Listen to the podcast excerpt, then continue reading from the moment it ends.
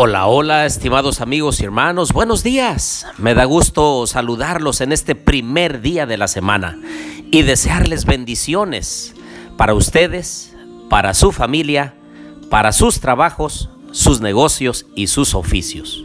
Los invito a orar. Querido Dios y bondadoso Padre, en esta mañana, Señor, estamos agradecidos contigo y nos complace hablar contigo a través de la oración. Queremos pedirte, Señor, que hables a nosotros a través de tu palabra. Lo pedimos en el nombre de Jesús. Amén. Bien, les doy la bienvenida a nuestro estudio y reflexión de Oseas capítulo 8.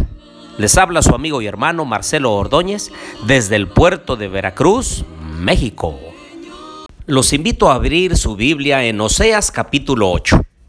Quiero compartir con ustedes algunas de las reprensiones que Dios a través del profeta Oseas envía por la idolatría de Israel.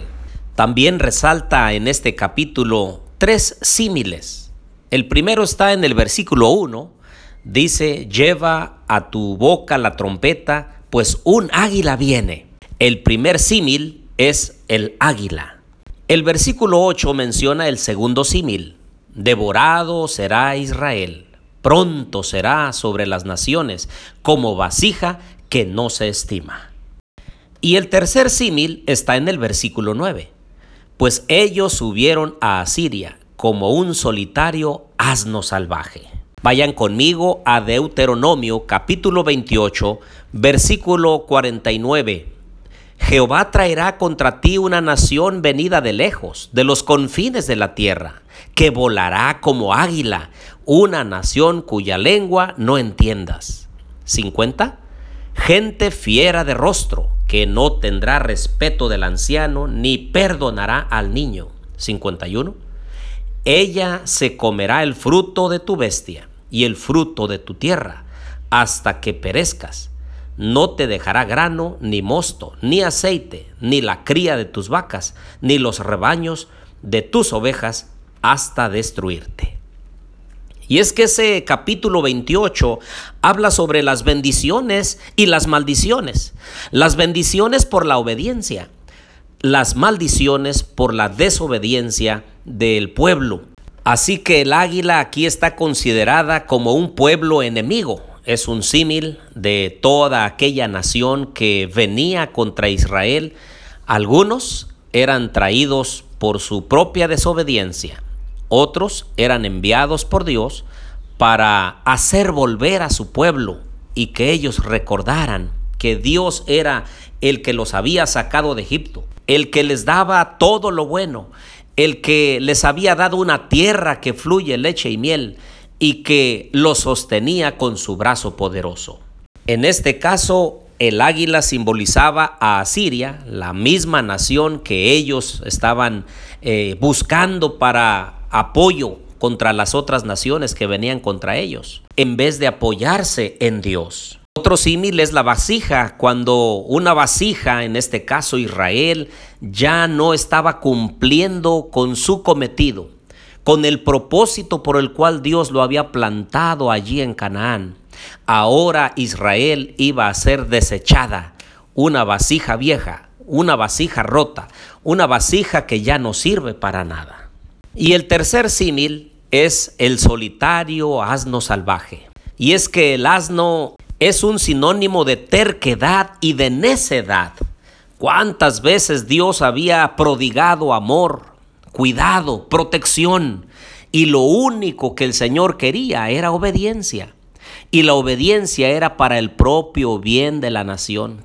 Pero su terquedad, su necedad, los llevaba hacia los ídolos, hacia los dioses paganos, aquellos que eran imágenes solamente, que tenían oídos pero no oyen, boca pero no hablan, pies pero no caminan y dejaron, abandonaron, desecharon al Dios Todopoderoso, aquel que los había rescatado de la esclavitud del mal, de la esclavitud de Egipto y de otras naciones, y ellos tercamente volvían a lo malo, le volvían las espaldas al Dios de amor, de bondad, de misericordia y de perdón. Y entonces las reprensiones iban enfocadas a hacer el llamado hacia el pueblo. Y entonces el versículo 14 dice, olvidó pues Israel a su hacedor y edificó templos. Judá multiplicó sus ciudades fortificadas, mas yo mandaré a sus ciudades fuego que consumirá sus palacios. Así es, querido amigo y hermano. Nosotros también hoy en día parece que no entendemos. Muchos de nosotros seguimos obstinados haciendo lo incorrecto delante de Dios, acumulando tesoros en esta tierra en vez de acumular tesoros en el cielo. Mm, seguimos siendo obstinados, eh, adorando a otros ídolos, a otros dioses, cuando el verdadero Dios está allí a nuestro lado. Seguimos nosotros confiando en cañas cascadas de este mundo y haciendo a un lado a nuestro Dios, el que es nuestro ayudador, nuestro consejero, nuestro salvador. Por eso en esta mañana yo te invito a que dejemos de ser obstinados. No vaya a ser que un día seamos desechados como vasijas. Que Dios nos pueda ayudar en este primer día de la semana que tomemos sabias y correctas decisiones, que no decidamos en base a emociones intestinalmente, sino que basemos nuestras decisiones en este día y en esta semana en base a principios. Seamos obedientes a los mandamientos de Dios, seamos obedientes a su palabra, busquémoslo hoy de todo corazón. Si así lo hicieres, el Señor lo recompensará. Por eso en esta mañana te digo, que el Señor te bendiga y te guarde.